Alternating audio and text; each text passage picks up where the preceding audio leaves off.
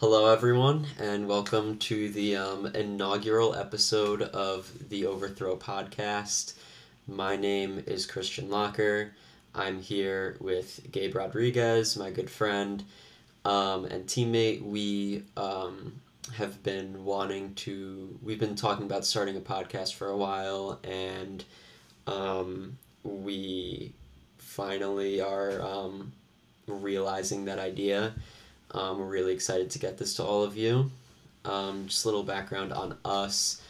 Um, we're both huge sports fans, and we are both um, college students at Marist College on the cross country and track teams. That does not make us um, any less qualified to talk about other sports than other people. Um, and um, I am a sports communication major, so this is what I, you know, want to do in the future. And um, Gabe, if you want to take uh, take it from here for yourself. Sure. Um, I'm Gabe. Uh, yeah. Uh, big sports fan, obviously. Um, you know, although we run, like Christian said, um, we're totally qualified to do this. You know, we might have conflicting views at times, but you know that's what's going to make this podcast really fun, really interesting. Um, everyone has different viewpoints. Explain them. You know, a lot of professionals make a living out of this, so it's kind of cool to have this as a hobby and it's kind of a side gig. Um, for me, I'm a finance and econ major, so this isn't really in my realm, but you know, this is definitely a big part of my life. Um, sports overall, I enjoy watching sports. Um, my hometown's right outside of Philly, so you know I have that Philly spirit, and especially this um, upcoming Super Bowl with the Eagles being in it. Obviously, really, um, really involved and really engaged. So, you know, we'll get into all that in, in this episode too. So. Yeah, but um, I think the first thing that we're going to start with, obviously, we're recording this on February 1st, Wednesday. Um, so, big news today was um, Tom Brady retiring. So we're going to talk about that during the first part of the show today. Um, the just to give a little bit of uh, background information on how we're going to kind of break the show up. We're going to break into four segments. Uh, first down, second down, third down, fourth down. Obviously, first down, we're going to talk about the big headlining news of the week. And right now, there is no bigger news, probably in all of sports, than the retirement of Tom Brady real, for real this real time. Yeah. So, um, as a Jets fan, you know, it's I don't want to say bittersweet, but I can recognize he is the greatest football player of all time and he was obviously for better or worse a huge part of you know my sports viewing fandom growing up. He terrorized my team twice a year at least, except for that one year when we beat him in the playoffs. But it is kind of sad. It's the end of an era, and I know that you kind of wanted to talk about how, you know, these guys are getting older, and Tom Brady's the next kind of domino to fall in our, um, you know, childhood quarterbacks. Yeah like you know the the big six of our childhood. You know the Manning brothers, uh, Ben Roethlisberger, Philip Rivers, Brady, um, and then who, who else? Drew Brees. And Drew Brees, obviously, one uh, also a great quarterback. You know, it's kind of as Christian said. You know, bittersweet moment. Kind of you know. Looking back on childhood, seeing wow these these quarterbacks aren't playing anymore. Um, you know, Tom Brady definitely had some life left in him, but you know, we'll talk about it a little bit more. Um, you know, Mahomes and the Burrow, Justin Herbert's, Jalen Hurts, you know, they're kind of the future, um, you know, quarterbacks of this league. But, you know, it's kind of the passing of the torch. Um, you know, the first time that Brady retired, um, he did it kind of, you know, big commotion. There was a lot of drama around it. Um, and this time I f- kind of feel like, you know, it was subtle um, and quiet. Um, you know, he knew that it was time to step away, um, not because of any physical ailments or anything like that, but you know, um, just being a dad obviously was a is a major part of his life, and I think that kind of didn't register with him for a while, and I feel like now he can finally, you know, accept that role and assume that role for his kids, um, and you know, be the best dad he can be. You know, they support him all those years, and now he's just repaying what they did for him. So, it should be a good um, post career for Tom Brady for sure, especially with that broadcasting deal. Yeah, unfortunately, Greg Olsen might not be on that main uh, main call anymore, but um, I think he'll. I think Brady will probably be a pretty good, uh, pretty good analyst. And with what you were saying about how this time he kind of went out quietly, I think that's kind of, um, you know, that kind of aligns with how Tampa Bay's season went. It wasn't. Um, it just wasn't special, really. It just kind of existed. You know, they made the playoffs. They didn't deserve to make the playoffs, but they played in a weak division they managed to they well they went eight and nine, right? They were eight and nine. And, they were the only losing team in the playoffs. Yes, and um, it's just it. It's kind of weird. It it doesn't feel right. Last year, it felt, you know, this player who had all this fanfare around him, who was the face of the league for over 15, 20 years. 23 years. Yeah. Career yeah, and he he was the face of the league for the majority of that time. He it was a huge deal. Everyone was talking about it, and today it just kind of seems like you know it just it's just part of the news cycle. It doesn't seem like this huge major event, but obviously it is, and the only the only quarterback now left from you know when we started really watching growing up is is the last great quarterback I should say because Joe Flacco's still playing, but the, the last great quarterback left from uh, our childhood is Aaron Rodgers, who um, hopefully will be playing for my Jets next year, but we'll talk more about yeah. that possibility later. Yeah. Um, the other news, obviously, is that the Chiefs and Eagles both won the AFC and NFC championship games respectively. They will be playing each other in the Super Bowl, and we'll get more into that during the last segment of the, sh- of the show. But it's probably the best Super Bowl matchup possible um, Andy Reid versus old team, the Kelce brothers. A lot of storylines in this one. Nick Sirianni was a quarterback. Yes. quarterback coach for yep. the Chiefs or something like mm-hmm. that. Yeah. So it'll definitely be a great game. But now moving on to our second down segment, the coin flip. It is it is a this or that um, kind of segment, and we're gonna be going over some of the uh, destinations for quarterbacks. So we're going to start with the Jets, and the way that we're going to do this is we will have the two likeliest options for the teams at quarterback, and we're going to kind of debate which one is the right option. So, starting with the Jets, the two likeliest options in our eyes at least the way things are trending, are Aaron Rodgers and Derek Carr.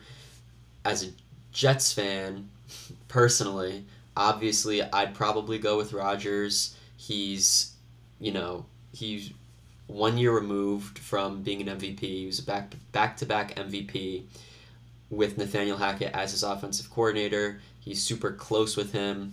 I really want to rationalize the Nathaniel Hackett hire as a Jets fan, and I think that kind of having bringing Rodgers in would be huge, and it would obviously make that hire make more sense.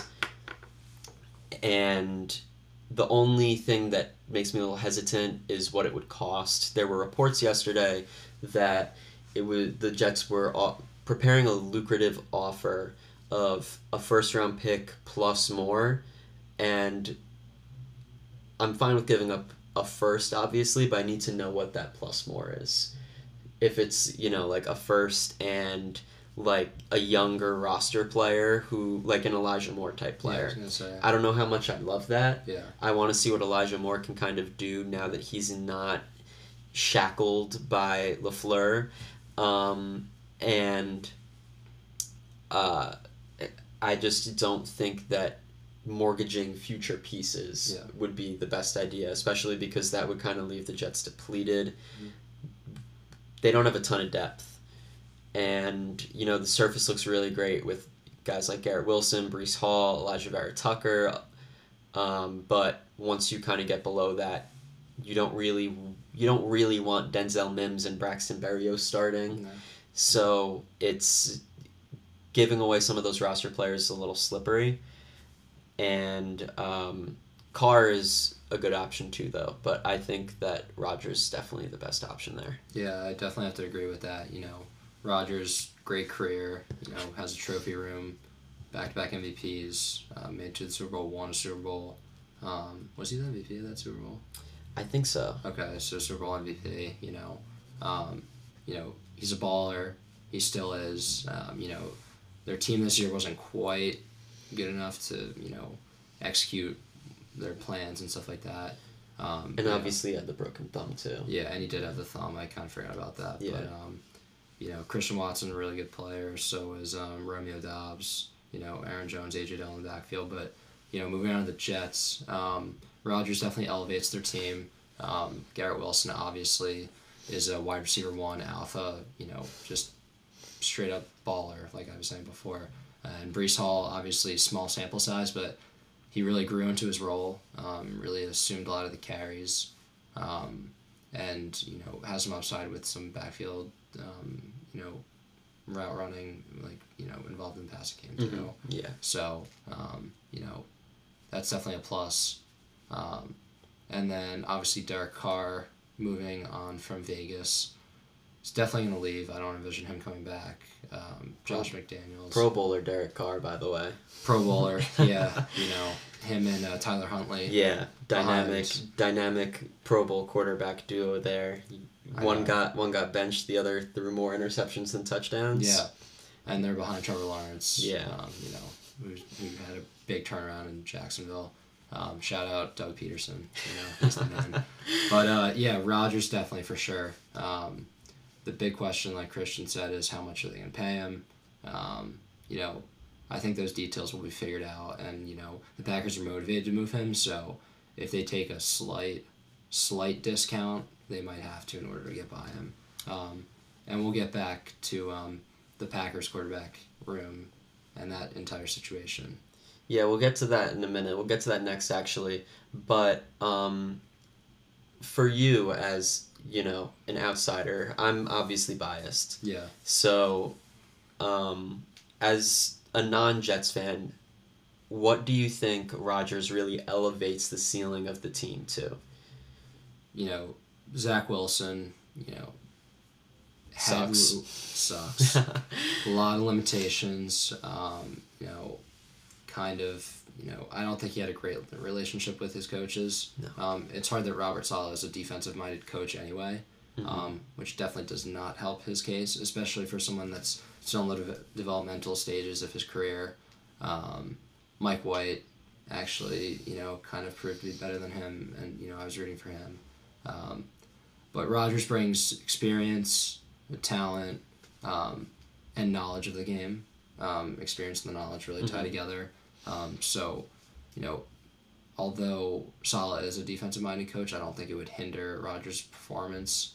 Um, he can actually call his own plays. I don't know if Zach was calling his own plays. He definitely wasn't. He and definitely- the, that's kind of the thing with the whole Hackett thing that I've thought of is people were saying, oh, like he was calling plays in Denver last year and it went terribly. If Aaron Rodgers is calling the plays, then it doesn't matter. Nope.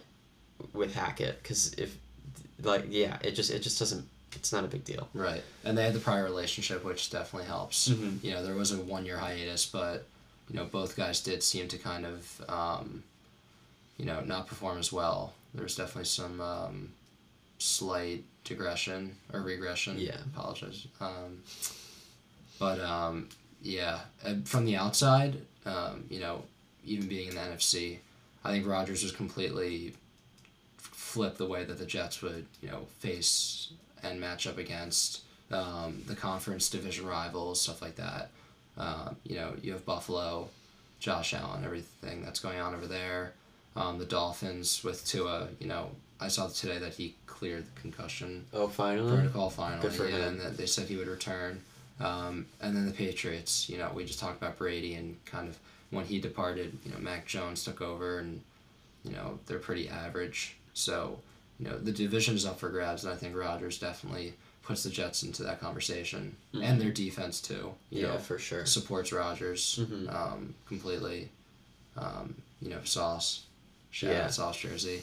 Um, you know, he is the man um, and is locked down. So, you know, I could see this team looking a lot like the Packers, maybe not as run heavy, but, um, you know, some coaching um, pieces from Green Bay and Rodgers too. So, Yeah, Rodgers was on Pat McAfee yesterday, and he said, um, he said, I'm pretty sure that the direct quote is "Hack is my guy," um, in regards to Nathaniel Hackett. So those two obviously have a great relationship. So having them reunited in New York would be great. And Aaron, if you are listening to this, which you are not, um, I will personally fund a statue for you if you come here and win a Super Bowl. So I don't know how big a statue. I don't. I can't promise where it will be. It could end up being in my backyard, and it could be, you know, made out of cardboard or something. But I can't. I can't promise the quality of it. But there will be a statue built if you come here and win a Super Bowl. Um, yeah. But moving on to Green Bay now. Um, good segue there is uh, would you rather love or Rodgers moving forward for the Green Bay Packers? It's a tough one. Um, I think Love, surprisingly, his debut game this year was against my Eagles. I'm pretty Mhm. sure when That might have been his first time that he played. yeah, and Yeah. He, he played pretty well against a, a really above average defense. Not above average, very very good. Okay. Probably the second best. Behind, Behind- are, behind they the the, are they the second best or are they the best defense in the league? Because I think you could argue that. I You think can. I think you could argue it. You can now after the 49ers complete collapse last week. Yeah. Um, you know, Mhm. Eagles number one across the board, number one offense, number one defense. You know, hmm best team. But um, yeah, you know, Love has obviously developed um, since his arrival in Green Bay. Um, you know, coming out of college, he did have a lot of good qualities. Um, you know, decent arm. He can move a little bit, not a ton. Um, and you know, soaked up a lot of the knowledge from Rodgers, even though Rodgers was not willing at first, but you know, accepted it once everything kind of settled. Um, but I think it's I think they should try and take the chance. You know, they traded they traded up to get Jordan Love, right? I think they might have. Okay, yeah. If they did trade up for him, obviously they prioritized him as a player, um, and knew that Rodgers wouldn't last forever. Um, and I think the relationship between Rodgers and the Packers is completely, you know, gone to basically zero. Um, they're leaving him out of conversations about his future with the team, which obviously he doesn't like. Um, and you know, getting rid of players that he really enjoyed playing with in the past, and now that they're not on the team, um, his mind has kind of shifted to a more um, personal level, um, focusing on his own self interest more than the team. So you know that potential toxic environment that's been created, you know, let Rodgers move on, find a different team, um, and build a new, you know, I don't want to say second career because he's very close to the end, but um, you know, let him build a name for himself somewhere else and give Jordan Love a chance. Yeah, for sure. I mean, you traded up for the guy. I did just check. They did Yeah, trade yeah. up for him. Yeah. Um, you traded up for the quarterback years ago. If he's not ready now, he'll never be ready. Nope. Um, so if you think he's ready, capitalize on it. Um, move out the Rodgers cap hit, and you could compete for a year with Jordan Love still on a rookie contract, if they even want to compete. Because I don't know, I don't know if they're really going to be able to. Yeah. I don't know if they're going to be able to. It'll be interesting to see how they kind of build the team, maneuvering around the cap because I know they're quite a bit over. So, I think Love is probably the way to go, and I mean, obviously, I'm biased because, You want you I want want Aaron Rodgers Rodgers. really bad. but, um, yeah, I just I just think Jordan Love is is the way to go moving forward for them. I think he's flashed enough, especially this season in limited playing time, that giving him a shot kind of helps. And I, th- if he's bad and you are bad this season, this is a really good year coming up to be really really bad. Yeah. So I think that love all the way for Green Bay. Yeah, for sure. Speaking of being really, really bad going forward, let's talk about Tampa Bay. So they have, you know, they have some question marks at quarterback. Obviously, the only quarterback under contract there is Kyle Trask. Yep. So that's not a good thing for them. Terrible. They are an aging team with someone who shockingly isn't a good coach. It, guess what, everyone? It wasn't just because he was the coach of the Jets. He's not a good head coach. Um, but for Tampa Bay, I have here Carr or Jimmy G. Let's go a step further. Let's put a third side to this coin. Carr, Jimmy G, or Tank with Kyle Trask. It's tough. Um, you know, they have a pedigree of making big moves um, for players. Sometimes, you know, obviously they had to move to get Tom Brady, um, and that completely altered the way that their franchise looked for forever. Um, you know, brought a Super Bowl to Tampa. Um, but, you know, they still have a lot of pieces on their team. Um, Mike Evans, Godwin, Fournette, you know, um, who's their backup running back? Oh, Rachaad White. Yeah, Rachaad White. You know, he's showed some promise. Mhm. Um, you know, defense is aging a little bit, but you know, personally, I would probably go for um, one of the two quarterbacks over tanking. Um, they might have the cap room to do it. Um, you know, I think if I had to choose between Carr and Jimmy G, I'm going to go with Jimmy G. Um, surprisingly, um, I know a lot of people probably don't like that take, but um, although Jimmy G has seen some injuries, um, he is a winning quarterback. You know, led the 49ers to an NFC championship game, which they probably had no business being in. But, you know, he balled out in the, what is it, divisional round? Yeah.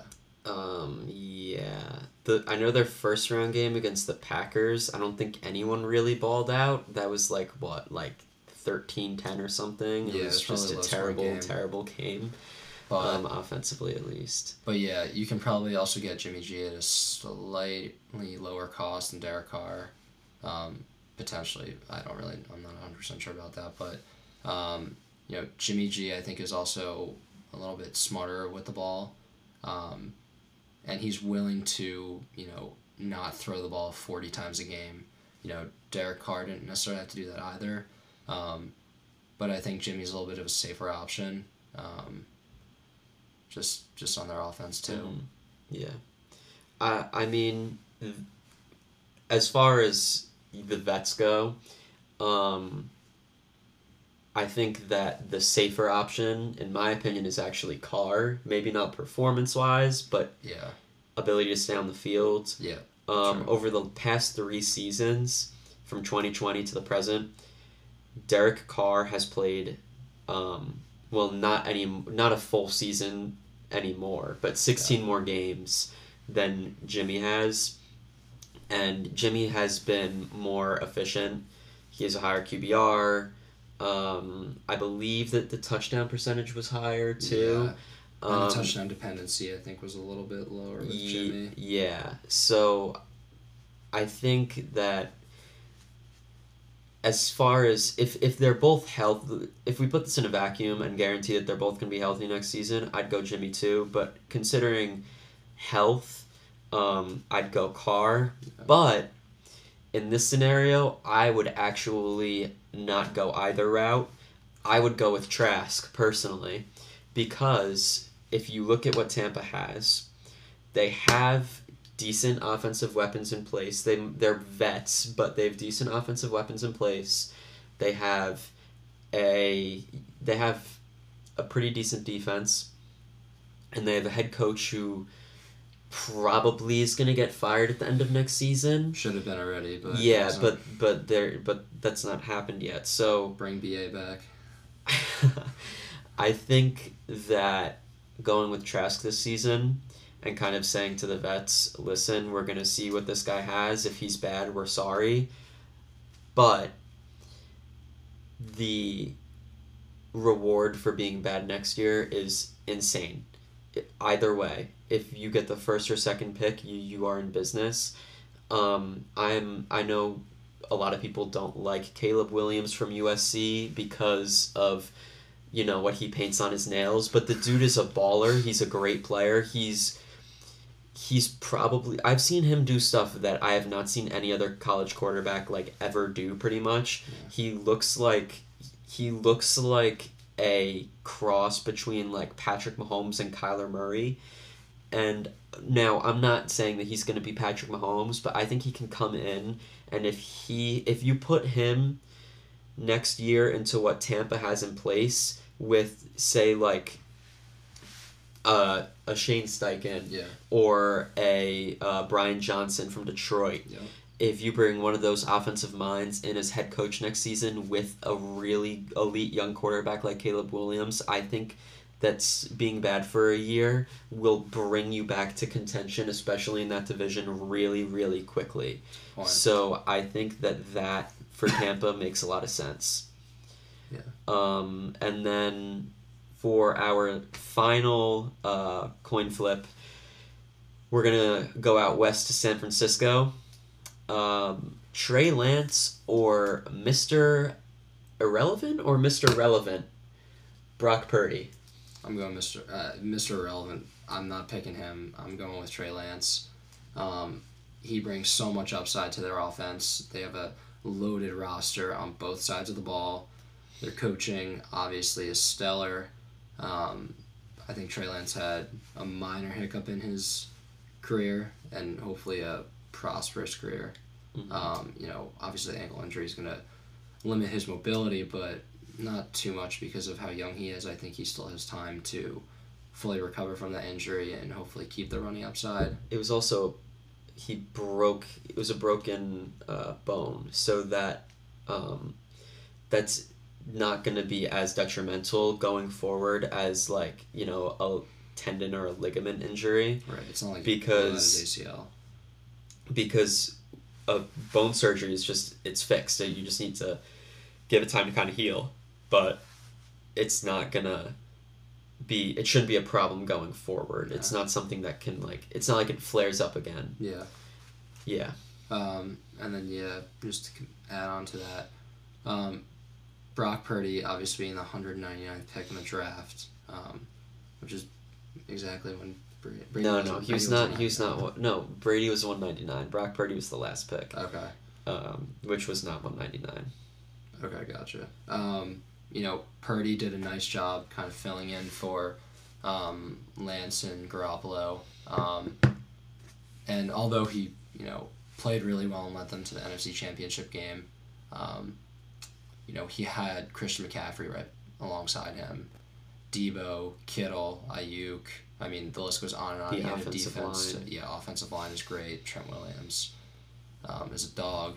Um, and the defense obviously propped them up. So I don't think Purdy brings the same upside that Lance does. Um, and you know, give Lance time to heal through OTAs in the preseason and Mhm. you know slowly acclimate to playing again. And I think that's his job all the way. They're obviously not going to trade either of these guys. Um, I think it's just between who's going to be starting and who's going to be the backup. Yeah. Um, I mean, Kyle Shanahan said today, just before we started recording, that basically confirmed Jimmy Garoppolo will not be back. He said he does not see a way that um, Garoppolo comes back next season. Um, I think that if the 49ers were to move on from Lance right now, I think that would be a bad idea because it's kind of like with Zach Wilson. Um, don't trade a guy at their absolute lowest value, and Zach Wilson's value probably could get lower. Trey Lance's value is not going to get lower than this. Um, he his senior or his he wasn't his last year of college. I'm he did I don't think he threw an interception. I don't think he did. Um, he was a very good prospect coming out, and I think that you know you you mentioned this. You said that in Lance's two games that he played before um, he I- I got injured, I think Kittle. it was four games. It was the, okay. he played four games, and of the four games, he only had Kittle for one of them. And you have to Mhm. remember that he didn't have Christian McCaffrey for any of it. He was E- usually exactly. he, he was using a run RBBC running back by committee. Yeah, he had a mix of like Elijah Mitchell, Jeff Wilson, those kind and Jeff Wilson isn't even on the 49ers anymore. No. And it was just a less it wasn't the same offense. Um I think that Brock Purdy kind of um, he doesn't elevate anything. You know, he, he obviously what the 49ers have, they have a fantastic group of skill position players. We've said that. We keep saying it, but it, it it's important to the conversation that you know, Purdy just needs to get the ball into these guys' hands, but if Lance is used correctly, he can add another layer and be another weapon in that offense. If you look at what Philadelphia does, and I know you know this, Yeah.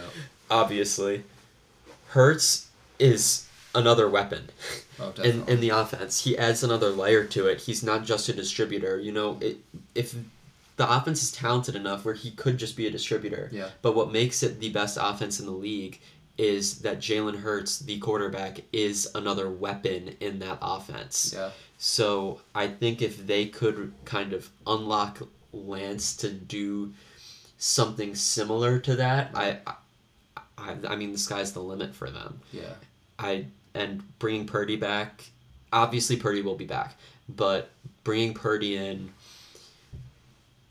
especially with this elbow injury, if he needs surgery he's going to be out for six months, Yep. I don't know how much I trust him to come in and just start right away. Yeah.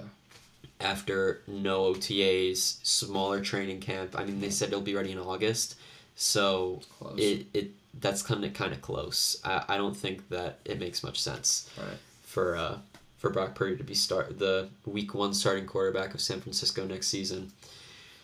All right, third down now. Um, this segment is called the penalty box.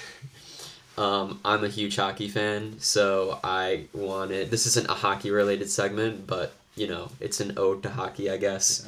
And um, this is kind of just going to be the bad performers of the week. And the first um, performer that we're going to be talking about is just refs in um, both the NFL and the NBA. Yeah. Totally. Um, big controversy in the well, both of the championship games in the NFL, both to kind of to a lesser extent the NFC championship game. Um, people were upset that the Devonta Smith catch during the first drive was not overturned. Personally, and I know you're going to completely agree with me here. Um, if you want the call overturned, Go the ahead. ref can't see the it took the broadcast five minutes to show us a camera angle that showed Smith dropping the ball, that showed the ball hitting the ground.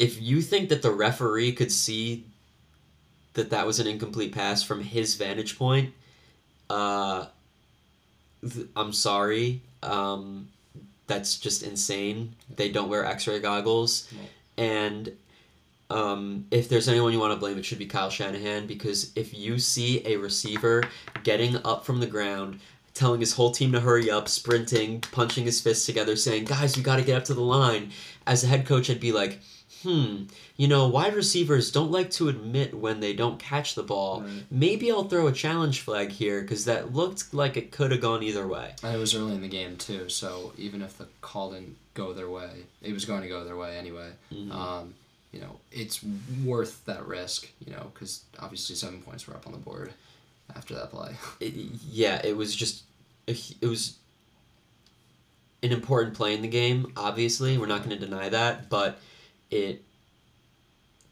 as a head coach, you need to read that situation better and throw the challenge flag. That's Right. not that is not on the officiating. It's instinctual. Exactly. He, he didn't have to rely on, you know, staff of his to say, throw the red flag, throw the red flag. Mhm. You know, you see him do that, toss it on the field. Yes, But but it wouldn't have changed the outcome of the game. I'll Exactly. And then some people were upset, I think, about the number of penalties being called on the 49ers, but most of them were pretty obvious. Um, they were getting frustrated towards the end of the game. I don't completely blame them if I was losing that by that much to and you know, you don't have a quarterback. You kind of feel helpless. I'd be kind of frustrated too. I understand some of what was happening. I don't understand the other stuff of what was happening. Looking at you, Dre Greenlaw, and Trent Williams, um, but it, it just wasn't. The refs would have no. They couldn't have changed the outcome of that game.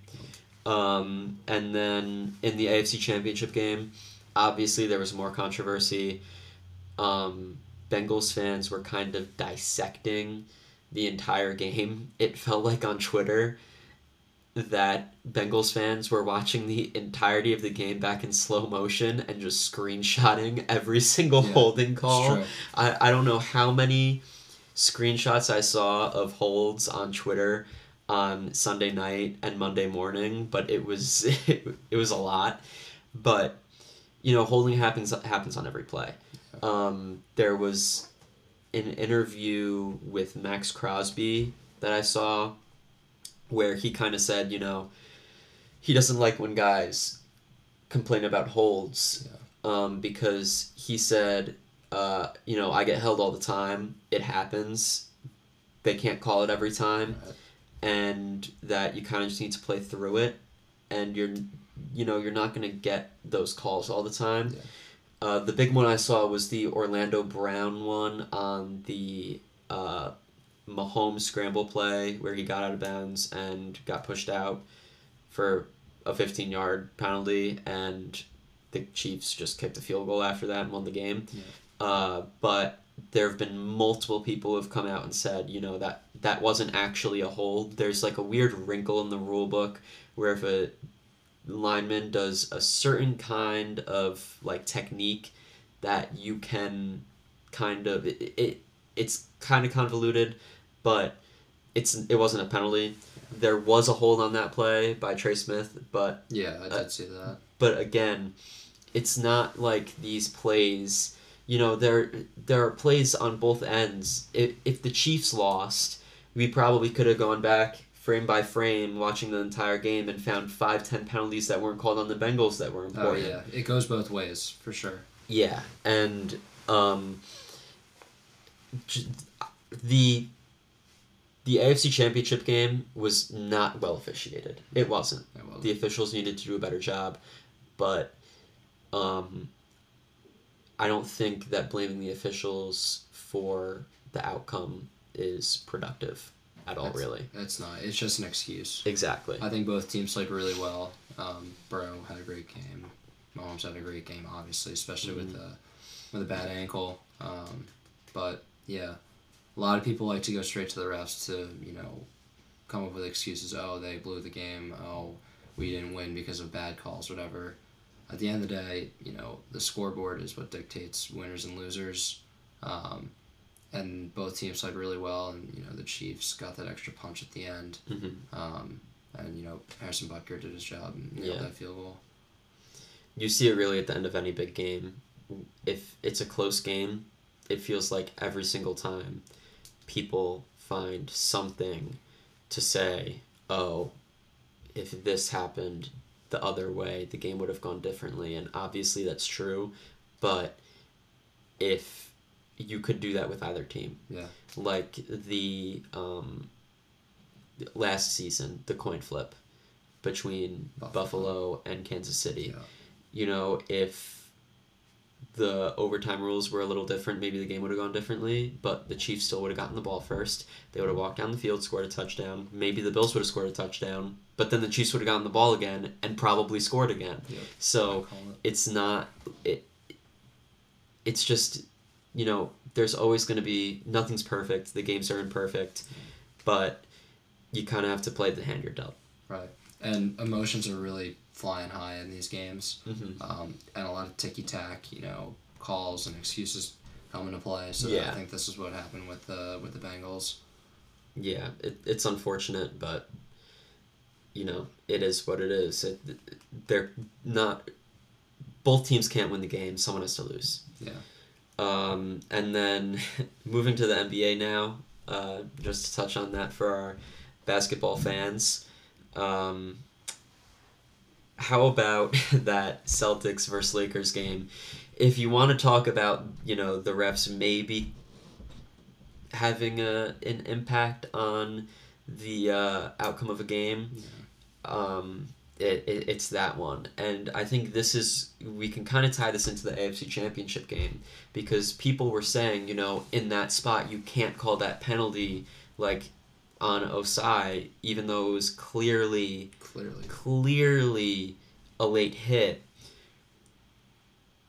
Look at the outrage from Jayson Tatum. If you didn't watch the game, LeBron James, it was a tie game. Uh, like one or two seconds left, very end of the game. Yeah. LeBron James going for driving in the basket for a layup, and Jayson Tatum just swats his arm, and he misses, and the refs didn't call anything. So, the outrage for for the no call was huge, and everyone could agree that that needed to be called. Yeah. So I think that that kind of proves the whole thing where, you know, if it's not a, if it's a penalty in the first quarter, it should be a penalty at the end of the game. Right. Call the game fairly the whole time, and you can't really just give the benefit of the doubt in like those crunch time situations 100%. because that was a clear foul. LeBron probably makes the shot from that close Yeah. if oh, totally. if he doesn't get fouled. Yeah. Um, and LeBron kind of LeBron was really emotional, I guess. Um, he was just beside himself. Yeah. And that kind of felt like it was the Lakers season and they went on they lost in overtime Yeah. but that kind of felt like if there was a time for the Lakers to kind of jumpstart their season, that was their chance. And um, now they might not be able to do that. Um, Yeah. So for an aging LeBron, that's obviously um, that obviously sucks. Yeah, and the NBA officiating officiating committee said after the game that you know it was a foul, so Mhm. clearly they acknowledged the mistake. Yeah.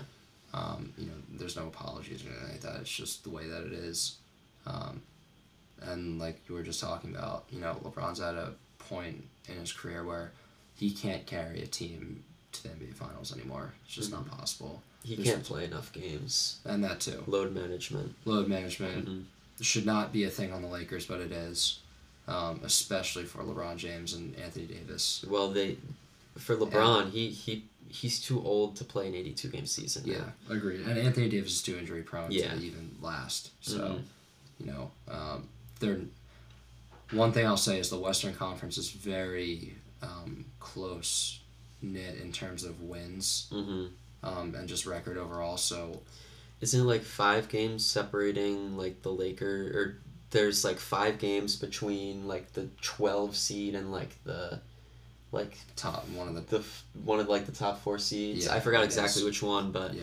it, I it's think it was- really close. I think it was nine nine or ten games between the Lakers and first place in the West. Wow. Which first place in the West right now is Denver. I think it was. I think it's Denver. It is um, still Denver. Um, the Lakers are in thirteenth, and they are three games back of the Warriors in fifth place. Yeah. Exactly. So it's it's really really close. yeah. Yeah. That's how many games to first place? Eleven or something. It was a, they're 11 and a half yeah, games 11 behind and a half Denver. games. Okay. Yeah. Again, like I said, you know, although their team has, you know, deteriorating health throughout the season, you know, you have Westbrook and all that. Um, they're not out quite yet, and don't rule out LeBron James. You know, Mm-hmm. he's the second best player of all time, so you know he's capable of a lot of good stuff. Yeah, and I mean, maybe they could still turn their season around. They just beat uh, the uh, best team in the NBA, the Knicks. Yeah, I- I- bet. that, that's joke. Yeah. Um, as a Knicks fan, though, I'm excited. You know, For we're, sure. We're they're, they're pretty they're respectable this year. They're pretty good. Definitely. Um, Jalen Brunson's great. Um, Great but Shout out Nova. um, yeah, so refs this week were um, definitely going in the penalty box. And I think one more kind of, I don't want to, you know, pick on anyone here, but um, just to go back to football real quick, touch on that. Um, the Eagles were able to run all over San Francisco, and a lot of that was because there's one weak link on that San Francisco defense, and the Eagles were able to exploit it by just, you know, running the ball into Javon Kinlaw, who just kind of seemed lost. And this is kind of this is something with San Francisco that with losing DeMeco Ryans, I don't know how well the defense is gonna do Right. because he got a lot out of guys that were kind of like late round picks. I mean, like if you look at like Hufanga, he's Yep. probably like a lower part of the roster player, and he now we can debate if he should have been first team All Pro, but he was Yeah. first team All Pro this season, and kind of getting the best out of a bunch of these players. That might not happen for San Francisco anymore, and they also have kind of a concerning drafting record recently with like guys like Javon Kinlaw and Trey Lance. Um, Kinlaw was the absolute was the weak link on the San Francisco defense. Yeah. Um, I wish the best for him. I hope that he, you know, gets better, lives up to that Yeah. 13th overall pick, or he was drafted in that range. He was a like high to mid first round pick, and um, just San Francisco needs more out needed more out of him. Yeah. Um, yeah. So, the refs and Javon Kinlaw, you are in the penalty box um, this week. And uh, fourth down, this segment is called Two Minute Drill. Um, it's just kind of closing part of the show. Um, today's two minute drill, Super Bowl predictions. We're going to predict the winner, the score, and Super Bowl MVP.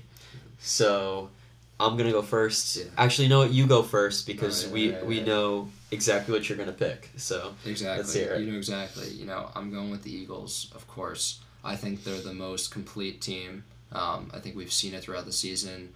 You know, 16 and 3, including playoff games. The Chiefs are boasting the same record, same amount of points scored as the Eagles. I think this is almost a toss up. Um, you know, is Mahomes going to be 100%? I don't know. To be honest, you know, this is Probably probably, not. to say. I kind of hope he's 100%. you know, I'm not wishing injury upon anybody, but he's already injured, so you're not wishing anything on him. True. Um, and I think, you know, Nick Sirianni and his coaching staff have the capability to execute um, good game plan, especially with Jalen Hurts close to, if not at 100%. Um, you know, a lot of RPO action, stuff like that. So get everybody involved. And don't forget about running the ball. Um, it works. Um, you know, the Eagles forget about that sometimes. So, you know, Mhm. you know, just hand it off. You know, Gainwell, Boston Scott, Miles Sanders. You know, they can do it. They're a Even Hurts. team. Even Jalen Hurts, hmm probably the, arguably the best rusher on that team. Um, you know, he can do it. He can do it all. So you know, I'm going Eagles MVP. I'm going Jalen Hurts. You know, he's led this team here. You know, great leader. A lot of people slept on him. um, earlier in his career. Um, his college career was all over the place, so you know that's kind of the root of some of that doubt. Um, and he's proving all the haters wrong, and I love to see it, Mhm. um, especially with you know Carson Wentz not supporting him. I don't like Carson Wentz, um, so he's not here anymore. But you know, Eagles, Jalen Hurts, and final score. Um, you know, I think this is going to be a relatively high scoring game. I think the defense is kind of tired after a long postseason, so I'm going to go 35-30. Okay. I like that. It'll be a, an exciting, high scoring game. Um, I am a uh, I'm a huge Mahomes guy. Um, uh, I know the term uh, Mahomosexual has kind of become a uh, thing on the internet, and Patrick Mahomes probably my favorite um, non-Jet in the league right now. So um, I'm going to pick. I, I can't bet against Mahomes. I think the Eagles are the better team on paper. I'm sorry. I, I, I, don't know why I'm apologizing for that part. Yeah, I'm sorry that I'm picking the that. Chiefs. Um, I think that the Eagles probably have the best roster in the league on paper. Definitely have a better roster than the Chiefs on paper. Um, I think it's gonna come down to how does the Eagles' offensive line handle Chris Jones. I think the battle of Chris Jones versus you know that interior offensive line of Philadelphia is going to decide the game. If they can hold him at bay, I think Philadelphia wins. But I'm gonna say that they can't do it. One player finally breaks the Eagles' offensive line this season. The Eagles still managed to get points, but Mahomes is able to kind of outscore them. I think Isaiah Pacheco is going to have a pretty good game. Uh, that Eagles' pass defense is definitely the stronger part of their um, of their defense Yeah, totally. in large part due to you know Slay and Bradberry are elite corners, for sure. um, but uh, that pass rush is just insane, and the Chiefs have a have a good line, but I think Haason Reddick is going to probably have another really good game. I the I I just I think that Pacheco is going to need to come up big. Yep. There's gonna probably be some controversy in this one. I'm gonna go twenty four to twenty, uh, Kansas City, and MVP. Um, you know what? I'm gonna go. Uh, give me Isaiah Pacheco MVP. wow. Yeah. I don't know if you said that just because I'm a huge Pacheco fan. You know, I knew him since his day, his young days at Rutgers. You know, um, a great player, has a ton of talent, ton of potential, and he's already proven that. So Yeah, I'm interested to see. ki- To, fantasy football's not important right now, but I'm interested to see where Pacheco's going to go in fantasy drafts next season. let's just say I might take him a little bit too early, but um, yeah, hot hot take for that MVP. Super yeah, Bowl. n- yeah. Out, That's a hot outside the outside the box pick. I I mean, last time the Chiefs won the Super Bowl, the running back probably should have won MVP. Uh, So I think this this time around, why not give it to the running back? I think he's going to have to have a huge game if they're going to win. So Mahomes throwing, I, I don't know how open like Juju Smith Schuster and uh, MVS are going to be getting against Slay and Bradberry. and if they're hot, if they're hundred percent healthy too. Exactly. So we'll we'll see how limited. I think the Chiefs' passing attack is going to be pretty limited. So if they're going to win, I'm I'm going with Pacheco MVP. Um, I think that about wraps it up for uh, our first ever episode. Um, I uh, I don't know. Do you have anything else you want to say? No, go birds. That's all, all I got. all right, go birds. Um, and yeah, so that's basically that. That's the show. You know, that's gonna be the layout that we go with every week. Obviously, I think the segments are gonna kind of rotate depending on what we what we want to talk about. Yeah. Um, for the week and the news and everything, but thank you for listening. We're so excited for the future uh, of what that has in store. Have a lot of great ideas and a lot more uh, great things to talk about for all of you guys to listen to. Um, so thank you so much. thanks for listening. Hope you enjoyed and have a great day.